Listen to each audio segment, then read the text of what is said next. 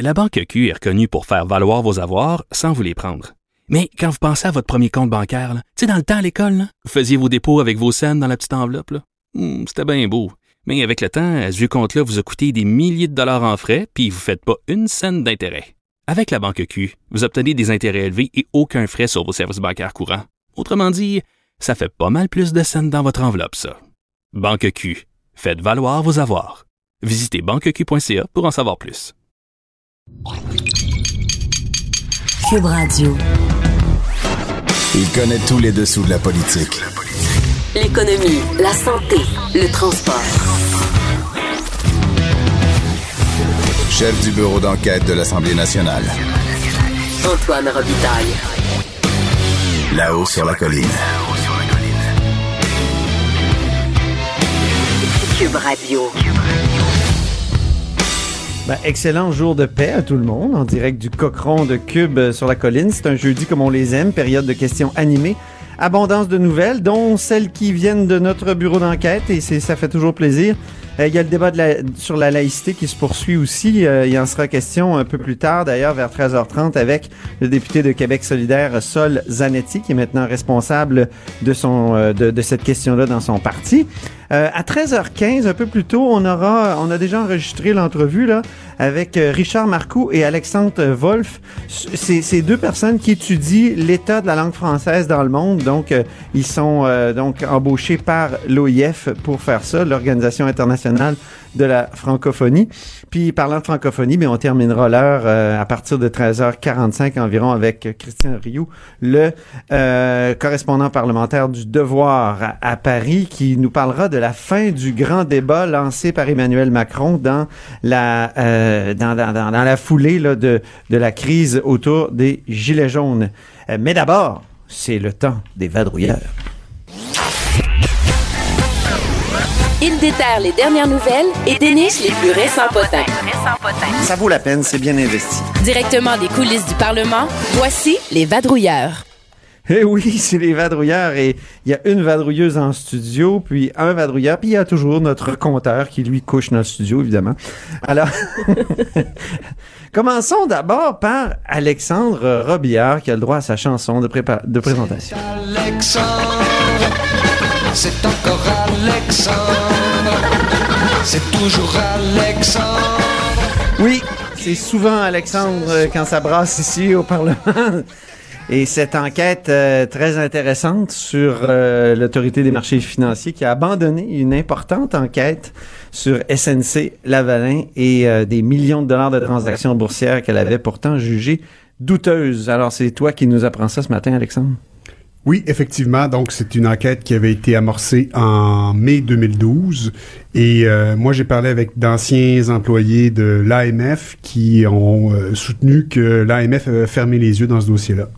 Et pourquoi ils ont fermé les yeux? Est-ce qu'on le sait exactement ou on a plusieurs hypothèses? Euh, puis qui était en cause? Il y a plusieurs hypothèses. Euh, ce qu'on me dit, c'est que de manière générale, déjà sans référence directe à SNC, c'est que tout ce qui est Québéking, toutes les grosses entreprises québécoises, l'AMF avait des réticences à s'y attaquer. Euh, dans le dossier, on sait qu'il y a, le mari d'une ancienne ministre des gouvernements Charest et Couillard qui était là, et, euh, et que ça, ça avait euh, pas échappé au, euh, au superviseur de l'enquête qui faisait référence à lui comme étant le mari de la ministre. Donc, on parle de, Ouh. de Kathleen Veil, qui est euh, députée libérale euh, toujours actuellement. Et euh, donc, euh, il y a ça. Est-ce que ça fait partie des hypothèses? Ben, ça reste à voir. Mais c'est sûr que ça a soulevé plein de questions. Et, euh, Beaucoup de réactions ce matin. C'est intéressant. Tu es allé euh, dans les couloirs toi-même faire ton ancien métier de, de reporter. hein. Alexandre a été euh, reporter à, à la- à l'agence euh, de la presse canadienne pendant des années. Et il a sillonné les couloirs du Parlement. Et là, tu es retourné faire des scrums, Alexandre, Oui. comme thème. Oui, Et comment qualifierais-tu les nombreuses réactions qu'il y a eu ce matin à, à ton, à ton papier? Ben, déjà, de dire qu'elles étaient nombreuses, c'est très juste. On commence par un commentaire juste, c'est bien. Euh, ben, c'est-à-dire que je dirais que la première réaction qui était peut-être la plus euh, Surprenant? sur- surprenante, où on- en fait on se demandait si justement jusqu'où on allait en avoir, une réaction, c'est celle de Madame Veil. Donc, Kathleen Veil, l'ancienne ministre de la Justice, puis euh, de l'Immigration. Oui, donc euh, que, que, que donc on, à qui on a parlé ce matin et qui elle-même a reconnu qu'il y avait un problème d'apparence, et qui était, qui était dans une situation où les apparences euh, jouaient un peu contre elle. Bon. Et donc, elle, a, elle a même reconnu qu'elle aurait aimé que l'AMF rencontre son mari, monsieur euh, OK. Michael Novak, concernant sa décision de liquider au moins la moitié de son portefeuille d'actions d'SNC, quelques mois avant que l'action plonge là, en bourse. Ouais, ça faut peut-être le rappeler là, aux gens. C'est ce que Michael Novak puis plusieurs personnes ont fait. On, on les soupçonnait, en tout cas, euh, quand on a lancé l'enquête euh, de l'AMF, d'avoir eu des informations privilégiées, ce qu'on appelle des délits d'initiés. Donc ça, on sait que le titre va plonger, puis on se dépêche de, de vendre. Alors on a, c'était le soupçon qu'on avait. Puis c'est justement là-dessus que l'enquête a été abandonnée euh, et, alors ça n'a jamais été euh, comment dire euh, tiré au clair tout ça. C'est ça. Donc, il y a eu des mauvaises nouvelles qui ont commencé concernant tout ce qui était pot de vin, dont on parle encore maintenant. Ça a fait des manchettes à Ottawa. Et on a vu ça avec Judy Wilson-Raybould. Et, euh, et donc, effectivement, euh, ce qui était euh, l'objet de l'enquête de l'AMF, c'était des transactions boursières. C'était aussi les- la, la qualité des informations qui avaient été divulguées par euh, SNC Lavalin, jusqu'où SNC Lavalin euh, avait euh, omis d'informer ses, ses actionnaires qu'il y avait des malversations dans sa comptabilité à propos des pots de vin. Donc là ce matin réaction de Kathleen Veil, réaction de Québec solidaire, réaction du Parti québécois. Résume-les rapidement. Euh, Ben, déjà, euh, que le- que l'aile libérale, que euh, Pierre Arcan, le, le- chef intérimaire, le chef parlementaire des, euh, des libéraux, euh, y aille en disant qu'il était préoccupé par ce qu'on rapportait ce matin, si ça pouvait être ça aussi euh, un élément Ben oui. parce que je dirais que il y a une ligne qui aurait été facile à tenir dans ce dossier-là, c'est celle de dire que l'AMF euh, est indépendante, qu'elle mène ses enquêtes, puis Ben qu'ils oui. n'ont pas à commenter euh, quel est le travail. C'est une ligne que les libéraux avaient souvent quand ils étaient au pouvoir et qu'il y avait des questions qui se posaient sur l'avancement d'une enquête, mais non. Donc, je pense qu'il y a quand même une sensibilité euh, qui est exprimée clairement de la part des libéraux. ouais. Euh, sinon, ben, on a du côté du Parti québécois, on a Monsieur euh, Bérubé, Ouais. Pascal Bérubé, qui euh, lui a posé des questions, un peu euh, nous rappelant aussi là, les, les- Pas la technique de Stéphane Bergeron. Oui, on est, il il il La question se pose. Oui, il fait des, il, fait- a commencé en faisant des, euh, des phrases qui commençaient par est-ce que, parce qu'indirectement, ça touche une membre du Conseil des ministres, il pourrait y avoir une volonté de regarder ailleurs. Oh. Mais ce qui est, ce qui est intéressant, c'est que, euh, donc, euh, et Mme Veil, et M. Arcan, et M. Bérubé demandaient tous, à- tous, tous à l'AMF de, de, de s'expliquer. Mais là, le, le gouvernement aussi a réagi puis a demandé une enquête sur l'enquête, si je comprends bien? Oui, c'est ça. Donc, on a pratiquement appris aujourd'hui l'existence d'un comité consultatif de régie interne à la- à la- l'autorité des marchés. Voyons. Alexandre, tout le monde savait qu'il y avait un comité. Et donc, il y a une présidente qui est une Madame Méran, que, Hein? que M. Legault a d'ailleurs euh, identifié pendant son scrum ce matin, qui, elle, aura le mandat d'enquêter, c'est le mot qu'il a utilisé, sur l'enquête. Donc, pour essayer de comprendre pourquoi euh, il y a toujours des questions qui se, qui se posent. Donc, M. Ouais. Legault, lui aussi, tout comme M. Arcan, a utilisé le mot préoccupant. Bon. Et euh, donc, euh, il, il dit que les apparences sont préoccupantes. Madame Méran va devoir déterminer si tout a été fait dans les règles concernant cette enquête qui, dit-il, a été arrêtée, ouvrez les guillemets, pour des raisons inconnues. Rapidement, les, les principaux intéressés, là, les gens de l'autorité des marchés financiers, ont réagi aussi. Oui, ils ont réagi en envoyant un communiqué de presse pour dire qu'ils avaient fait leur enquête en toute indépendance et rigueur. Donc, euh, voilà. On a appris que l'enquête avait pris fin en 2015. Tu avais essayé de le savoir, puis euh, Oui. ouais. Donc, Ça, euh, intéressant. petit peu par petit peu, on apprend des trucs. C'est l'escalier de la vérité, mon cher, marche par marche. Exactement. Bien, merci beaucoup, Alexandre. C'est toujours Alexandre, euh, Alexandre Robillard, donc euh, du bureau d'enquête. Je me tourne maintenant vers Annabelle Blais, reporter au bureau d'enquête ici sur la colline, qui a le droit à une nouvelle chanson de présentation. Ma belle parle à l'envers.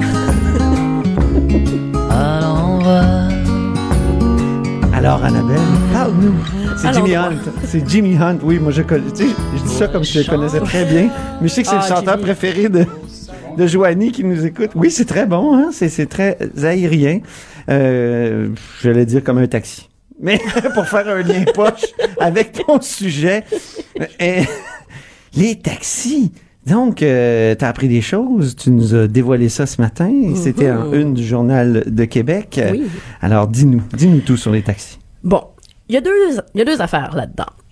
Uber fait souffrir les taxis. On Ouais. s'en on s'en doutait, c'est un peu le message que l'industrie du taxi euh, envoie là, dans, de- dans les dernières semaines. Le problème, c'est que c'est difficile d'avoir un cœur net. Pourquoi? Parce que le projet pilote d'Uber, les conclusions de ça n'ont pas été rendues publiques. C'est ça. Donc, c'est une question d'interprétation. Euh, on le sait que le prix des permis des taxis avait diminué, mais là, aujourd'hui, on publie des chiffres sur les revenus de l'industrie du taxi, l'industrie traditionnelle, j'entends, sur leurs revenus.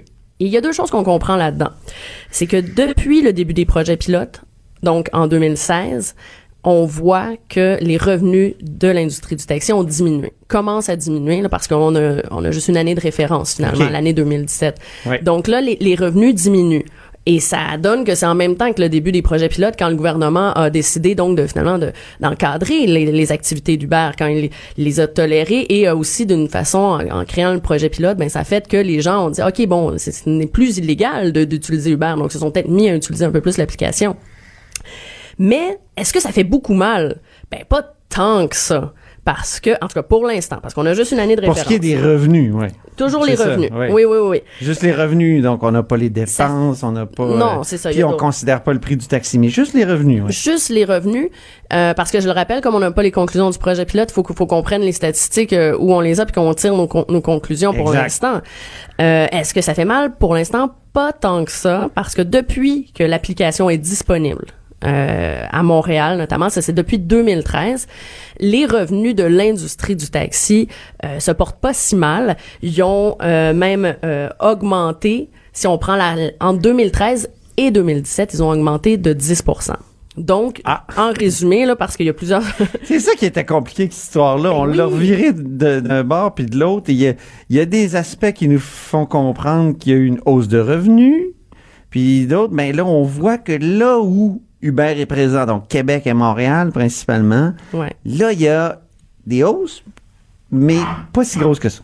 Ben, c'est ça. Donc, depuis quatre ans, depuis que l'application existe, l'industrie du taxi, là, euh, a pas... En fait, les, ses revenus ont augmenté de 10% Mais là, si on... Parce qu'ils sont mis à utiliser les cartes. Mais oui, c'est ça, un Les cartes de crédit. Parce qu'avant, on le sait que c'est- une industrie, puis même, elle le reconnaît, là, l'industrie, c'est une industrie qui faisait beaucoup payer euh, les gens, bon, par euh, argent comptant, et il y avait des transactions qui se faisaient au noir. Euh, Revenu Québec estime qu'il y a à peu près 72 millions par année qui leur revenaient pas, là, parce que c'était de l'argent qui était euh, fait au noir. Et à partir de 2015, euh, Montréal s'est mis à obliger les taxis à, à accepter les cartes de crédit, les cartes de débit. Donc, cette façon-là de payer, c'est vraiment... euh, ben, a été utilisé partout là au Québec euh, de plus en plus. Donc au même moment où Uber arrive, c'est aussi au même moment où on commence à déclarer plus nos transactions. C'est sûr que nos revenus augmentent. Donc ça les pénalise un peu. D'où la complexité là, de, de- des chiffres qu'on a obtenus. C'est qu'à la fois, ça semble indiquer des, des mouvements contraires, mais c'est parce qu'il y a toutes sortes de phénomènes qui se passent en ça. même temps dans cette C'est c'est industrie vraiment une industrie en métamorphose parce que aussi, comme Uber est arrivé, l'industrie, ben, elle a eu un peu un, un coup de pied pour euh, se moderniser. Donc, elle s'est mis euh, à, essayer différentes stratégies qui, euh, à un certain point, ont payé. Ou aussi, il y a la possibilité que les chauffeurs de taxi sont, sont peut-être mis à travailler deux fois plus pour faire oui. l'argent qu'ils Ah oui, avant ça, Uber. Donc, tout ça fait en sorte que, oui, depuis quatre ans, les revenus ont augmenté de 10 mais quand on regarde dans le détail, la dernière année, on voit qu'il y a un certain recul. Donc là, il faudra vraiment voir, euh, en- c'est en 2018, ça se, ça se On a hâte d'avoir les chiffres de 2018 et Ouais. on compte sur toi pour les obtenir comme tu as obtenu euh, ces chiffres-là. Merci beaucoup, Annabelle. Et une petite chanson de fin de segment. Oh. Oui. Oui. Un petit Joe le taxi, ça fait toujours du bien. Vanessa est toujours là. Et euh, ben c'est l'heure du compteur. Ben, hey, Bonjour le compteur. bonjour Antoine. Toi aussi, tu as le droit à ta chanson. Oui. Ouais.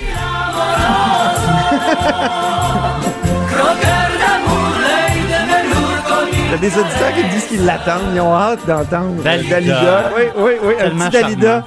Quotidien. Mais là, là, vraiment, là, t'as un bon sujet aujourd'hui. Oui. T'es érotisé. Je veux parler de boisson. Tu es directeur de la recherche à QMI, évidemment, puis tu veux parler de boissons, de société des alcools, puis que la CAQ a abandonné l'idée de la privatiser ou même partiellement. Ben oui, terminé, euh, parce qu'on sait qu'avant les élections, la CAQ avait régulièrement euh, parlé de privatisation. Un peu plus tard, on nous a parlé d'une ouverture à la concurrence. Euh, ben maintenant, on nous dit que non, c'est terminé. Essentiellement, qu'on a été convaincu par une étude qui avait été commandée par le gouvernement libéral à la fin de l'été 2018 qui conclut que les inconvénients sont euh, plus importants que les avantages, soit à privatiser ou à euh, libéraliser davantage ce marché-là. Euh, je ne suis pas du tout surpris de, de ça, Antoine, et je t'explique un peu pourquoi. Euh, la première raison, c'est qu'il y a des vieux préjugés qui existent encore, parce qu'ils ont déjà été fondés, mais euh, qui ne sont plus fondés. Euh, Longtemps, on disait le prix du vin est plus cher au Québec qu'au Canada ou en Ontario. C'était vrai. Il y avait même des voyages Il y qui avait même- s'organisaient dans à- certaines stations de radio. À Québec, il y, a- il y a des gens qui organisaient des voyages pour aller s'acheter du vin. Éric Duhem, pour pas le nommer. Et euh, la réalité, en fait, c'était la suivante. Hein? Au Québec, on, on- on est une société distincte dans tous les aspects, y compris dans l'aspect euh, boisson. Alors, on buvait davantage de vin, alors que, par exemple, en Ontario, on buvait davantage de bière ou de spiritueux.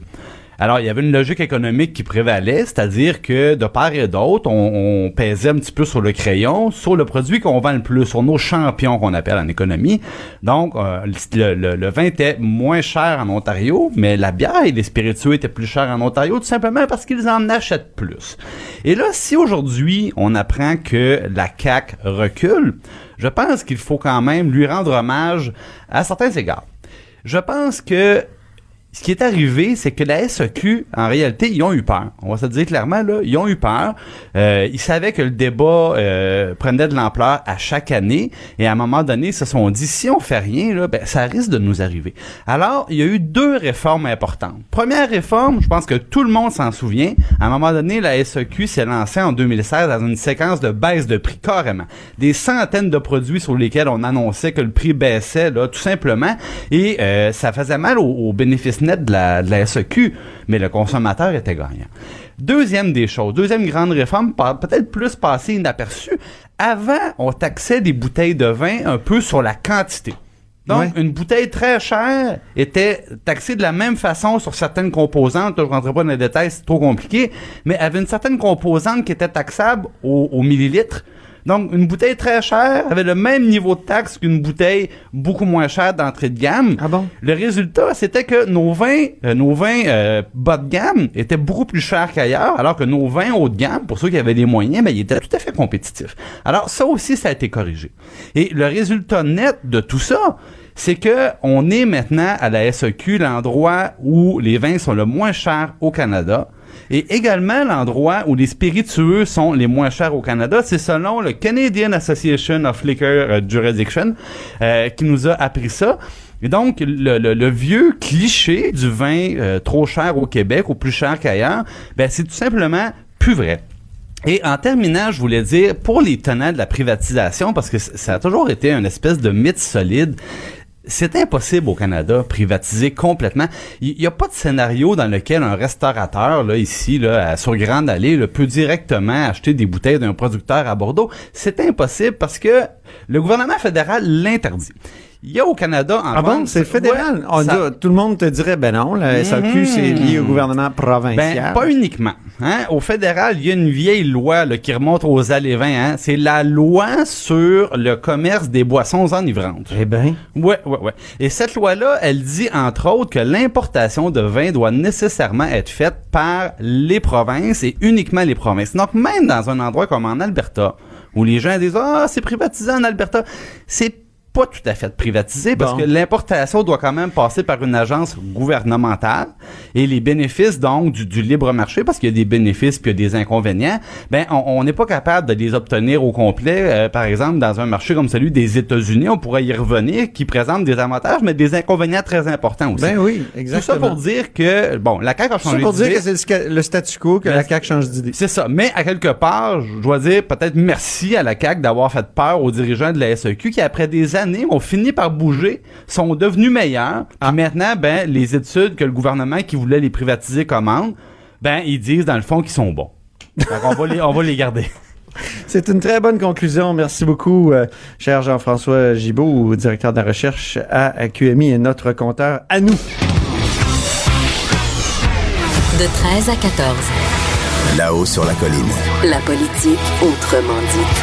Cube Radio. Donc, c'est toujours euh, très attendu, ce rapport synthèse sur la langue française dans le monde. Tous ceux qui se préoccupent pour euh, de la langue euh, française euh, regardent ou attendent ce, ce, ce rapport-là, euh, qui nous dit, au fond, quel est le, le, le, le- quel est l'état de, de la langue française. Et c'est l'Organisation internationale de la francophonie euh, qui présente, qui chapeaute, qui finance cette, cette grande étude sur la langue française. Et pour en parler, nous recevons Richard Marcoux, sur, qui est de la direction de l'espace démographique et statistique francophone, qui est professeur titulaire au département de sociologie de l'Université Laval, qui a contribué à la rédaction de ce rapport, et Alexandre Wolf, euh, responsable de l'Observatoire de la langue française. Alors, bienvenue à vous deux. Bonjour, Monsieur Wolf. Bonjour. Bonjour, Monsieur Marcoux. Bonjour. Donc, euh, à la lecture de ce rapport, on constate que la langue française se porte euh, toujours plutôt bien dans le monde, alors qu'ici, au Québec, on s'inquiète euh, du statut de la langue française de, et peut-être de la progression fulgurante de l'anglais à Montréal. Mais dans le monde, elle connaît même une progression depuis une quinzaine d'années. 300 millions euh, parlent euh, le français sur euh, tous les continents. Est-ce que t- 300 millions, on- on- est-ce qu'on parle de gens qui dont c'est la langue maternelle? Non. Non, non, non. C'est vraiment toutes les personnes qui sont capables de s'exprimer en français euh, dans tous les pays euh, du monde, enfin tous les pays dans lesquels on peut rassembler des statistiques fiables. C'est toujours une difficulté, mais là on a à peu près 106 pays et territoires dans lesquels on a pu faire cette estimation. Et on considère que sur ces 300 millions, euh, environ les deux tiers sont des gens qui utilisent quotidiennement le français. Mais pour autant, ça ne veut pas dire que c'est leur seule langue. Et même la réalité de la francophonie aujourd'hui, à l'échelle internationale, euh, c'est une réalité plurilingue. C'est-à-dire que les locuteurs de français sont aussi, euh, et parfois d'abord, des locuteurs d'une autre langue nationale. C'est beaucoup le cas en Afrique, et en particulier en Afrique subsaharienne qui est la partie du monde dans laquelle la croissance de la langue française, de l'usage du français, est la plus importante. Mais donc en Afrique, on, on continue, euh, même s'il y a des langues, euh, il y a, il y a toutes sortes de langues. On parle de l'influence du chinois, par exemple, ou des, des Chinois euh, en, en Afrique. On, on continue à parler le ou de l'anglais aussi, évidemment. Euh, On continue à parler le, le français, même si c'est une langue coloniale, tout ça. euh. Oui, non, le continent africain euh, est, est caractérisé par l'usage de langues qui sont des langues endogènes, des langues nationales, et qui sont souvent très nombreuses, hein, ce qui a permis d'ailleurs, au-delà de la question de la colonisation, qui est un fait et qui explique la présence historique de ces langues internationales comme le français ou l'anglais, ou le portugais ou l'espagnol, euh, mais cette multitude de langues nationales explique que euh, ces langues euh, qui sont arrivées avec la colonisation ont été adoptées et utilisées comme langue d'intercommunication entre ces populations de langues différentes, et puis finalement euh, établies comme langue d'enseignement par les États indépendants euh, au tournant des années 60 et qui, ont, qui expliquent la progression aujourd'hui de cette langue française qui arrive essentiellement par l'école, même si euh, au fil du temps, euh, de plus en plus, euh, elle est une langue aussi du foyer, de la société, de la vie privée, mais beaucoup aussi de la vie publique, de la vie économique, de la vie des affaires, de la justice, de l'administration, etc. Euh, L'autre euh, facteur très important sur la dynamique des langues euh, aujourd'hui, c'est l'Internet, hein, n'est-ce pas, Monsieur Marcoux? Et on, pourrait penser que l'Internet anglicise à à fond la caisse, et, et- mais ce n'est pas le cas, je pense. Non, pas du tout. Euh, Non? Internet, en fait, contribue le plutôt largement à consolider euh, différentes langues, des langues minoritaires, des langues qui sont importantes comme la langue française, l'espagnol et autres. Donc, on le voit sur la toile, en fait, et Alexandre pourra en parler davantage parce qu'il y a une section complète du, du rapport, une, sous-section qui concerne justement la langue sur la toile, et c'est assez, euh, assez important. Donc, en fait, alors qu'on aurait effectivement pu s'attendre qu'il y ait eu une homogénéisation de l'espace sur la toile à partir de l'anglais. C'est pas le cas du tout. C'est pas ce qu'on observe, du moins. Mais on a l'impression, quand on écoute parler les jeunes qui sont tout de suite, euh, qui sont d'emblée dans, le numérique et tout ça, que même les phrases qui leur viennent, c'est des phrases en anglais, euh, les, mots. euh, donc- c'est non- seulement le vocabulaire aujourd'hui, mais, mais c'est les phrases. J'ai vu des, des, des, des parlementaires ici. euh, euh, récemment, il y a un exemple. Il y a un parlementaire qui a dit Shame on you. C'est sorti euh, tout seul. On a l'impression que c'est- c'est c'est l'Internet qui, chaque jour, nous envoie des informations en anglais, qui nous anglicise. Mais là, votre rapport, dans le fond, nous, nous, est, très rassurant. Oui, non, le français est, quatrième langue d'Internet. Évidemment, c'est une estimation qui est basée sur des calculs euh, assez complexes et qui fait une moyenne hein, de la position des langues, parce que Internet est un continent euh, quasiment sans limite. Mhm. Donc, euh, il est difficile de- d'être derrière chaque internaute. Mais la tendance est très claire, et la tendance, elle est celle qu'indiquait Richard Marcoux à l'instant, c'est-à-dire que, euh, et c'est d'ailleurs naturel, euh, les gens qui utilisent Internet, les internautes, euh, utilisent de préférence leur langue, leur langue maternelle quand c'est possible, ou la langue qu'ils maîtrisent le mieux. Et compte tenu de cette dynamique du français, qui est aujourd'hui la cinquième langue au monde par le nombre de locuteurs, il est logique que sa place soit assez euh, confortable et plutôt stable. C'est sur- surtout ça qui est intéressant. Et du point de vue de l'évolution historique, ce que vous indiquiez, euh, c'est exactement l'inverse qui se passe, c'est-à-dire que la place de l'anglais qui était euh, extrêmement majoritaire euh, au tout début d'Internet se réduit progressivement au fil des ans, ce qui n'empêche pas euh, que dans certains contextes, euh, en tant que langue internationale, comme l'est aussi le, le français, elle puisse être utilisée, utilisée par des locuteurs de différentes langues. Mais la dynamique est très claire, c'est le plurilinguisme. Euh, et et, euh, est-ce que est-ce qu'il y a un, un risque pour le français à s'étendre un peu comme euh, on dit souvent pour l'anglais, plus il s'étend, plus il devient le globish. Hein, la- donc une espèce de sous-anglais. euh, est-ce qu'il y a ce risque-là pour pour le français ou c'est une langue de- beaucoup plus normée, beaucoup plus euh, euh, En fait, il y a des variétés de- français. Donc, Oui. Nous, on travaille pas sur un français normé. Lorsqu'on définit les francophones, on les définit avec leur accent, avec leur, leur façon de parler, et ainsi de suite. Pour nous, ce qui est, ce qui est important, c'est qu'ils forment un tout, ils sont capables de se comprendre les uns les autres. Ouais. Donc ça, c'est c'est- particulièrement important pour nous dans cette définition que oui, on qualifie d'assez inclusive là, pour définir les francophones, mais c'est important. Peut-être juste pour rajouter par rapport à ce que vous disiez tout à l'heure concernant les expressions qui sont utilisées, euh, vous citiez euh, quelqu'un de l'Assemblée nationale. Oui, oui, Euh, c'était François Bonnardel qui avait crié ça. Bon. genre. En fait, on voit cette, cette, Alexandre en a parlé tout à l'heure, on voit ce plurilinguisme très, très, très important à l'Assemblée nationale du Sénégal. On va avoir parfois des gens qui vont utiliser des expressions en Wolof, donc pour s'interpeller les uns les autres, en bamanant pour le Mali. Donc, on a aussi cette espèce d'hybridation qui, qui, qui s'opère. Ce qui est important, en quelque sorte, c'est qu'au bout de la ligne, lorsqu'on parle français, qu'on se comprenne entre nous. Oui, oui, oui. Il y a bien des Québécois aujourd'hui qui disent ah, on parle pas vraiment le français, on parle le québécois. Sur ce débat-là, vous vous situez où, vous, M. Barcou? Ben, en fait, je, pense que c'est tout un débat, comme vous le savez, et puis bon, en, Acadie également, il y a ce genre de débat-là par rapport à, Au à des par rapport au chiac et différentes variétés du, du français. On a ces, ces différentes expressions de la langue française et qui sont parfois peut-être euh, qui, qui font en sorte qu'on a l'impression qu'il y a une distance.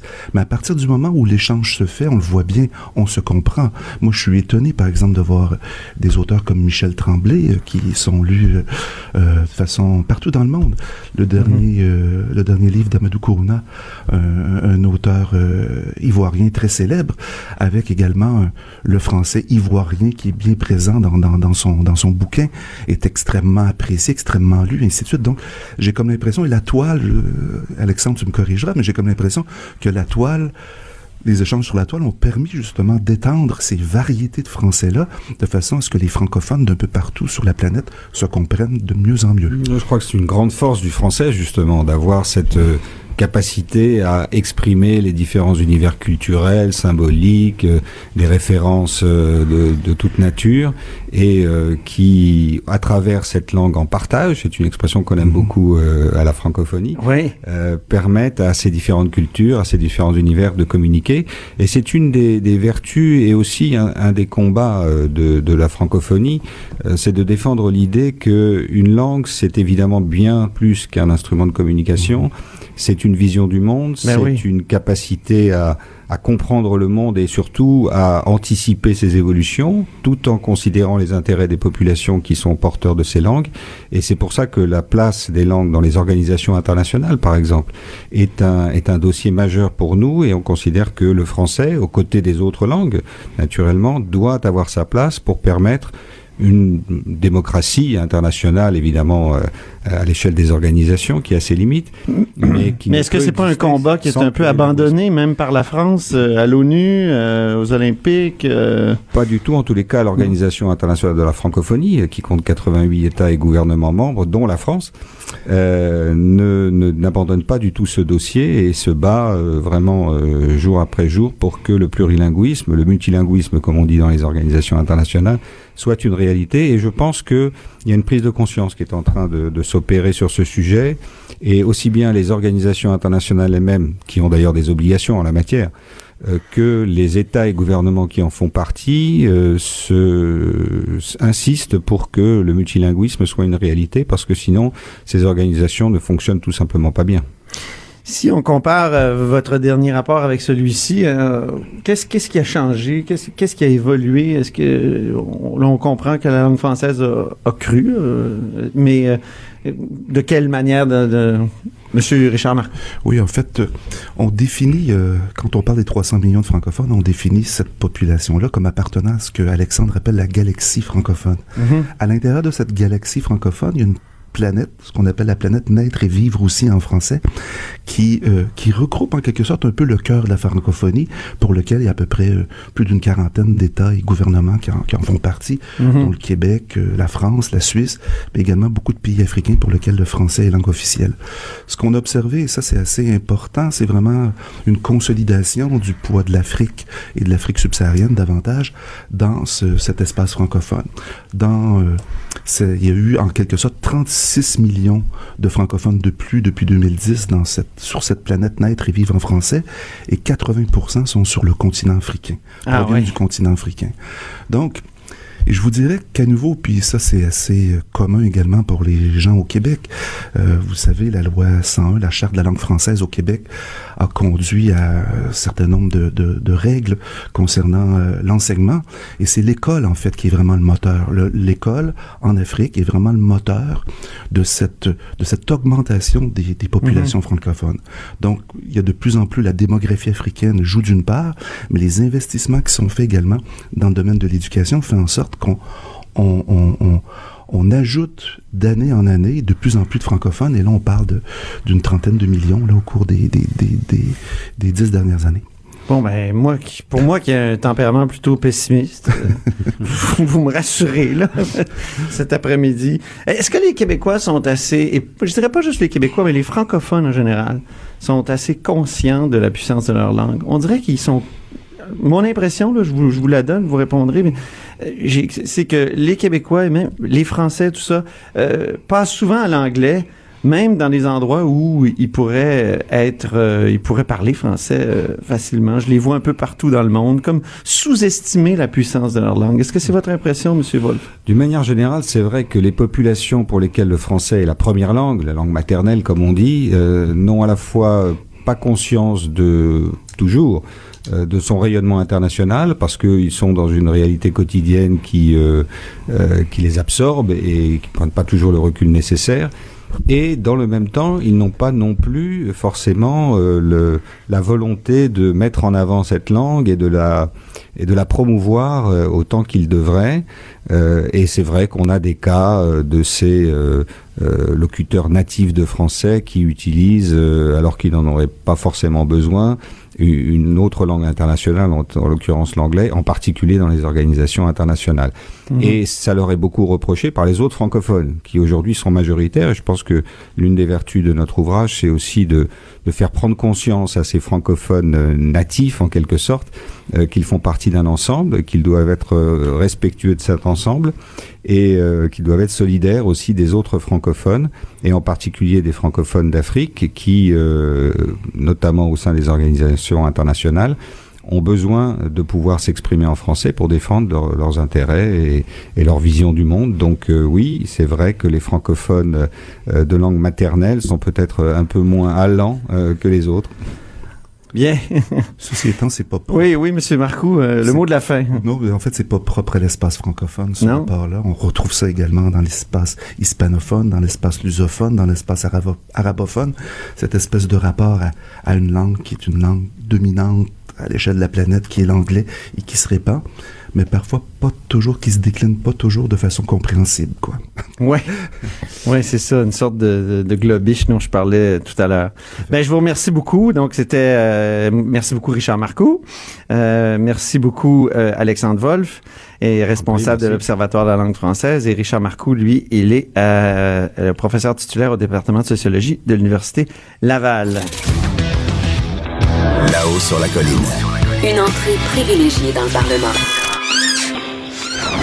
13h, 14h. Cube Radio. Le député de Jean Lesage du deuxième groupe d'opposition Québec solidaire est nouvellement cri- critique de QS en matière d'immigration et de laïcité. Donc, euh, vos tâches viennent d'augmenter, là, Solzanetti. Oui, bonjour tout le monde. Ben, euh, pas immigration en fait. euh, c'est pas, c'est Andrés Fantesia qui va suivre le, projet de loi numéro 9 sur l'immigration. Moi, je vais suivre le projet de loi sur 21 sur la laïcité parce que aussi ça, ça concerne davantage les institutions démocratiques qui est mon dossier. Fait qu'on, voilà, on, on a décidé de faire ça. Bien. Euh, la laïcité, euh, vous connaissez ça? Euh, il y a quelques années, vous aviez une position euh, assez Ouais. claire. Là, vous étiez plutôt Maintenant aussi. favorable à l'interdiction de des, des, des signes religieux chez même même chez les enseignants. Ouais. Disiez-vous à l'époque, Ouais. non seulement les personnes en autorité euh, classiques, là, ceux du de compromis Bouchard-Taylor, Ouais. mais en plus les enseignants. Qu'est-ce qui vous a amené à changer d'idée à part le fait que vous êtes maintenant un député QS? Ben, ça fait longtemps que, que j'ai changé d'idée aussi par rapport à cette position-là, qui date de 2013. Là. Et euh, j'ai, euh, d'ailleurs, dans le débat qu'on a eu à l'interne à Québec solidaire, euh, j'ai participé avec une lettre ouverte dans le soleil, dans laquelle j'expliquais que j'étais en faveur, en fait, qu'on qu'on abandonne cette idée de l'interdiction des signes religieux pour les enseignantes, les personnes en- dites en position d'autorité. là. Et, euh, et voilà, je pense que y a, y a, c'est une conception de la, de la liberté aussi qui, euh, qui est derrière ça. Là. Il, y a, beaucoup en 2013 de gens qui disaient il faut qu'on interdise les signes religieux comme ça au nom de l'égalité homme-femme, tu sais, parce que c'est, ils disaient le voile est un symbole d'oppression de la femme. Et euh, depuis ce temps-là, ben, j'ai rencontré beaucoup de monde. Et, et j'ai parlé à beaucoup de monde, dont des femmes musulmanes qui portent le voile, qui portent pas le voile, puis euh, parmi celles qui portent pas le voile, il y en a qui sont pour, il y en a qui sont contre, mais il y en a qui sont contre le voile, mais contre l'interdiction du voile aussi. Mais l'argument de fond qui m'a le plus touché au fond, c'est que quand tu, euh, d'abord, il y a des femmes qui portent le voile, qui c'est des femmes euh, complètement insoumises. Là. Je veux dire, euh, j'en connais personnellement.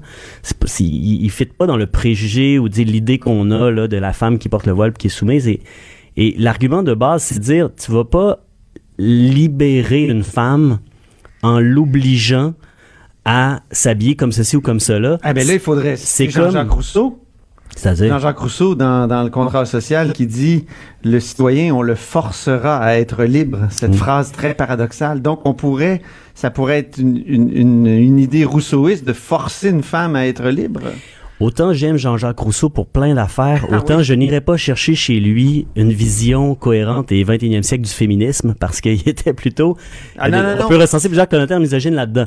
Est-ce que je veux dire, c'est le même genre de paradoxe Ouais, je comprends. que de, de la position de vos adversaires maintenant, de dire on va forcer la Ouais, femme à être libre contre. C'est ça, c'est ça que je veux Oui, dire. c'est c'est l'idée. C'est comme, il y a quelque chose d'une part, il y, y a le présumé que si elle porte ça, c'est parce qu'elle est opprimée, puis qu'elle le fait pas par choix. Ça, c'est faux. C'est faux. C'est pas nécessairement ça.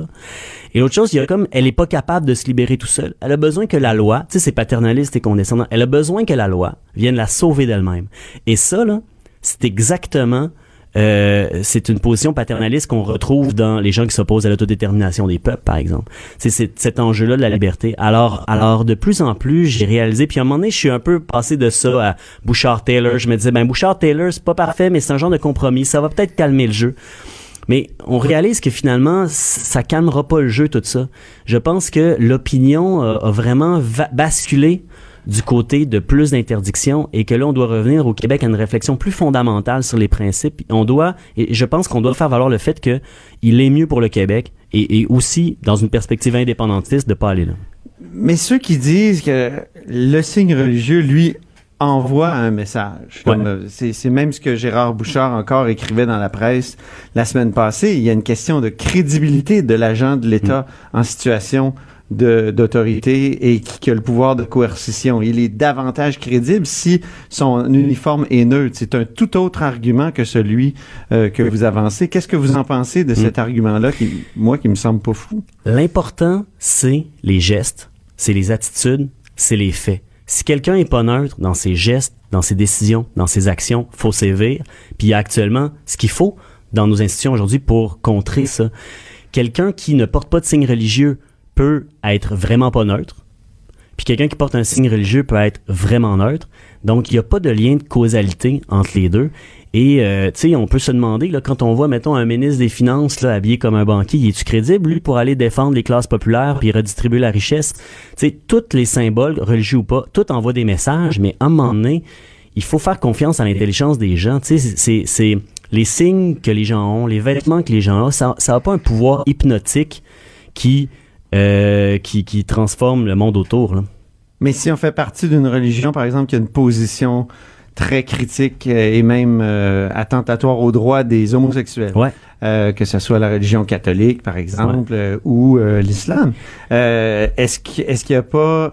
si on demande à cette personne-là d'enseigner euh, la tolérance, d'enseigner euh, même la, la présence de l'homosexualité euh, dans la... Est-ce est-ce qu'il n'y a pas un, comme un, hiatus? Il y a- n'y a pas comme une euh, dissonance cognitive? Ben, d'abord, c'est deux choses qui vont pas ensemble de façon nécessaire. C'est-à-dire qu'il y a du monde qui ont pas de voile, qui sont homophobes, puis il y a du monde qui ont des voiles, par exemple, ou qui sont très chrétiens, qui ont des croix dans le cou, puis qui sont tellement ouverts à la diversité que ça n'a pas de bon sens. Donc, euh, pas que ça n'a pas de bon sens, ça a tout à fait du bon sens, mais qui sont parfaitement ouverts à tout ça, puis qui sont, qui ont zéro homophobie en eux. Alors, d'une part, on peut pas aller là, puis dans le cas, moi, le- le- le- l'argument le, plus fort que j'ai vu, c'est quelqu'un qui dirait, ah, par exemple, euh, euh, quelqu'un qui euh, va en cours parce qu'il y a, je sais pas, un, un- un- un- quelque chose par rapport à l'Église catholique. là. Puis là, ben le, le juge a une croix. Ben, tu sais, il y a des, il y a des droits actuellement de récusation des juges. Quelqu'un peut dire, s'il pense que le juge, pour des raisons d'apparence ou pas d'apparence, qui sera pas euh, partial, qui sera pas impartial dans son cas, il peut demander récusation. Fait qu'il y a des mécanismes pour assurer la neutralité de tout le monde dans le système actuel. Alors, je vois pas pourquoi on irait brimer des droits pour un problème qui n'est pas avéré. Il reste peu de temps. J'aimerais vous entendre sur le- la motion sur l'intégrité du territoire québécois qui a été déposée par le Parti québécois. Euh, on voulait rappeler au Parti québécois que l'intégrité du territoire québécois, c'est fondamental. Ouais. C'est une position indépendantiste, euh, je veux dire, euh, qui, qui, qui, qui a été là de, de tout temps. Or, à la surprise de plusieurs, Québec solidaire s'est abstenu. Et là, il y a plusieurs qui vous ont, qui vous ont regardé, vous levez, vous, quand Québec solidaire s'est abstenu, vous n'êtes pas resté longtemps debout. euh, puis, jamais longtemps. vous aviez l'air mal à l'aise. vous aviez l'air mal à l'aise face à, à cette position-là de votre parti. Ben euh, non, puis je vais vous l'expliquer. Euh, J'étais pas mal à l'aise. Ben en même temps, je savais ce qui allait s'en venir. Euh, le PQ allait déformer nos propos, faire croire qu'on était contre l'intégrité du territoire. Nous, on est tout à fait en faveur de la question de l'intégrité du territoire. Ce qui est arrivé, c'est que la motion, ce qu'elle disait aussi, c'est elle disait, on veut que la loi du Québec s'applique partout sur le territoire, puis ça, on est parfaitement d'accord avec ça. Mais nous, on voulait rajouter un amendement qui était dans le respect du droit à l'autodétermination des peuples autochtones, parce que pour nous, penser l'indépendance de nos jours, puis c'est vrai pour le Oui Québec, ils en parlaient en fin de semaine dernière, ils sont aussi là-dedans, on est connecté avec la société civile, faut qu'on pense l'indépendance du Québec avec l'idée aussi des Autochtones et de leur autodétermination. On a proposé l'abandon au PQ, ils l'ont pas accepté, puis regardez la réaction des Autochtones aujourd'hui de Ghislain Picard qui a fait un communiqué de presse. C'est sorti, puis ils ont dit, regarde, encore, là, vous faites comme si on n'existait pas, vous respectez pas nos droits. Et là, moi, je savais que ça allait faire ça parce que ce qui est, ce qui est en fait le comble en tout ça, là, comment ça que le scandale, c'est pas que le Parti québécois a refusé notre amendement, comment ça que le scandale, c'est pas que le Parti québécois tient aucun compte des Autochtones, refuse de reconnaître dans une motion comme ça, manifestement, l'autodétermination, puis qu'après ça, nous autres, on est supposé se, se justifier de toutes sortes d'affaires? Donc moi, euh, j'étais bien content de voir que les, est-ce les que Autochtones les- sont sortis pour dire, ben, QS, c'est les seuls qui sont cohérents là-dessus puis qui nous respectent pour vrai. Est-ce qu'on peut dire que les nations autochtones ont donc une sorte de droit de veto sur l'indépendance du Québec et l'intégrité du territoire? Il s'agit pas de ça. C'est que, euh, d'une part, les autochtones, euh, des communautés autochtones qui revendiquent l'indépendance. Moi, j'en ai, j'ai jamais entendu parler de ça. Ils revendiquent la souveraineté. C'est l'idée de savoir, on veut consentir à ce qui se passe sur notre territoire. On veut pas se faire imposer de façon paternaliste des lois. Et nous autres, ce qu'on va proposer, puis ce qu'on propose aux Autochtones, c'est de faire un pays ensemble. Le premier pays, ça pourrait être le premier pays au monde fondé avec les Autochtones dans un régime qui euh, respecte nos libertés réciproques, dans lesquelles il y a une co-gestion du territoire à plein d'endroits, puis dans lesquels il y a un respect de leurs droits ancestraux aussi. Ben, merci beaucoup, Sol Zanetti, d'être venu euh, dans le Cochon pour discuter de ces deux importants sujets, puis on y reviendra sûrement. Merci. Certain, ça fait plaisir, merci. Sol Zanetti, député de Jean Lesage euh, du deuxième groupe d'opposition Québec euh, solidaire. Après la pause, euh, toute courte pause, là, une, un interlude, une interlude, euh, c'est Christian Rioux, correspondant du Devoir à Paris, qui est avec nous. Chef du bureau d'enquête de l'Assemblée nationale. Antoine Robitaille. Là-haut sur la colline. Eh bien oui, Christian Rioux, correspondant du Devoir à Paris, est avec nous. Euh, C'est la fin du grand débat en France et on va en discuter avec lui. Bonjour Christian. Bonjour Antoine. Donc, euh, on sait que pour tenter de calmer le jeu lors de la crise des Gilets jaunes, le président Macron a lancé un grand débat. Euh, ça a quand même réussi euh, au, au début, au début le, grand débat. Il y a eu d'autres manifestations violentes par après, mais euh, quand même, le, le- le grand débat a réussi. Et là, il est terminé. Quelle sorte de bilan on fait? Oui, écoutez, euh, oui, en effet, je pense que le, débat a, quand même eu un certain succès. En tout cas, il a permis certainement de calmer un peu euh, la colère des Gilets jaunes. Là, le mouvement est en train, beaucoup en train de, s'étioler. Euh, cette semaine, Édouard Philippe faisait un peu le bilan du débat. hein. Demain, la semaine prochaine, c'est le, le président qui doit parler, qui doit annoncer là les conclusions du débat et qui doit annoncer surtout les propositions qui ressortent du débat. Édouard Philippe euh, nous a parlé de, nous a dit qu'il y avait eu un- 1,9 million de contributions. Vous savez, c'est un peu surréel. Les chiffres sont surréels. 27 000 courriels, courriers et courriels, 16 000 cahiers de citoyens, 10 000 réunions locales, et tout ça a coûté 12 millions d'euros. Euh, les conclusions d'Édouard Philippe, c'est qu'il y avait un roll-ball fiscal en France. C'était la première conclusion. Il y a beaucoup, je Ben. que beaucoup de journalistes et de députés de On le savait. qui ont dit que- qui, qui ont dit euh, j'aurais fait ça pour moins cher. Et euh, on, on le savait en effet. On parle de mesures de proximité. On parle de d'améliorer la démocratie peut-être par des, des formes de des diverses formes de référendum. Et on parle aussi de de, de l'écologie. Donc euh, euh, le, le débat a mobilisé du monde, mais probablement pas les chiffres que le, premier ministre euh, met de l'avant. On pense que euh, y a eu beaucoup moins de monde que ça, même s'il y a eu peut-être euh, 250 000 personnes, peut-être 500 000 personnes qui ont été rejointes. Ça, beaucoup de réunions ont été simplement des réunions de conseils euh, municipaux. Et d'ailleurs, on se demande même comment on aurait pu lire 1,9 million de contributions. Qui est capable, qui est en mesure de, lire ce genre, euh, ce genre de choses? Et on, sait et on, on- on constate que beaucoup des gens qui ont participé au débat euh, étaient des gens qui étaient proches de la famille euh, politique euh, d'Emmanuel Macron, ce qui est peut-être un peu normal, et beaucoup de retraités aussi ont participé, ce qui est peut-être aussi normal vu que euh, vu que les retraités ont du temps, ont plus de Oui, temps euh, pour ce pour ce genre d'activité-là. Et, et- et donc, euh, donc, euh, donc, on, on- on attend impatiemment les conclusions euh, du débat, mais euh, je dirais que ce grand débat pose un peu des questions sur euh, sur toute la démocratie française. Euh, on, a l'impression que depuis depuis deux mois, tout, tout, le, travail politique, tout l'exécutif politique est, comme entre parenthèses. On vit un peu, on vit un peu, je dirais, sur un, sur un nuage. Même les nouvelles ne parlent que du grand débat, de possibilités de réduction d'impôts, d'augmentation d'impôts, de, de, de, de réforme des retraites. On est, on, est un peu en, en apesanteur et toute la question, c'est de savoir comment est-ce que Emmanuel Macron va être capable d'atterrir après, après cette, euh, cette, euh, cette période-là. On sait qu'il est en campagne électorale pour les élections, euh, les élections européennes, et on sait qu'il a ça, qu'il a ça dans sa ligne de mire. Et, et donc, on se demande un peu qu'est-ce que qu'est-ce qui peut sortir de ça? Et si ça sera pas dans le fond peut-être une grande déception parce que les attentes sont grandes hein. vous savez il y a des demandes évidemment il y a des demandes de, de réduction d'impôts il y a des demandes de nouveaux services de proximité dans les régions dans les dans les villages Euh, mais on va financer ça comment? La France est un pays qui a qui a 9%, Cassé comme un clou. qui a 9 de chômage, qui est cassé, Ouais. comme vous dites, effectivement comme un clou, qui a un très, très gros déficit, une, une dette euh, considérable, là, pas aussi grande que celle de l'Italie, mais pas, pas très loin. Donc, euh, comment on va financer tout ça? Et, et la grande question, c'est comment, comment atterrir après tout ça? Et Ça me rappelle, qu'à la Christian, ça me rappelle un événement canadien. Euh, Après la crise de, de Meach euh, et de Charlottetown, il y avait eu la commission Spicer qui Oui, s'était oui, euh, promené. Je sais pas si tu te souviens, Keith Spicer, Absolument. un ancien euh, commissaire aux langues officielles qui s'était promené à travers le Canada puis avait recueilli les doléances euh, d'un peu tout le monde. Et ça avait donné lieu ça avait donné, je veux dire, comme résultat, un rapport un peu cucu là, sur l'importance de vivre ensemble et tout ça. Est-ce que, est-ce que ce, est-ce, est-ce que ma comparaison est bonne si je dis que c'est un- une sorte de commission Spicer qui s'est, qui s'est Je, je tenue en pense qu'on France? peut. Oui, je pense que la comparaison est pas est pas mauvaise. Euh, Je dirais que ce serait une commission Spicer multipliée par 10 peut-être ou euh, à la puissance euh, à la puissance euh, 10. Et, et- et j'ajouterais à ça que euh, que, que, les attentes sont énormes. Alors, la, la commission Spicer, les attentes étaient peut-être pas si énormes que ça, mais aujourd'hui, les attentes sont, considérables en France.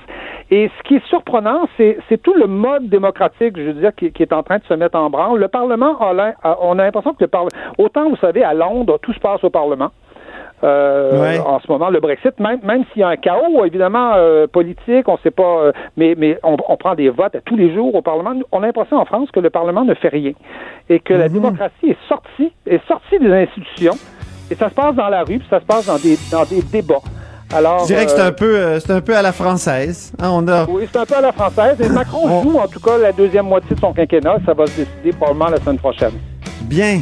Ben, merci euh, infiniment, Christian Rioux, correspondant du Devoir à Paris. C'est moi qui vous remercie. Merci beaucoup. Au plaisir, à la semaine prochaine. Alors, c'est tout pour nous à la haut sur la colline aujourd'hui. Merci à toute l'équipe. Merci à Joanie Henry à la mise en onde, à Alexandre Moranville et euh, Véronique Morin à la recherche. Évidemment, vous pouvez euh, écouter et réécouter toutes les entrevues, les chroniques de la haut sur la colline sur toutes nos plateformes. Euh, surtout, n'hésitez pas à partager hein, les segments. Cube Radio.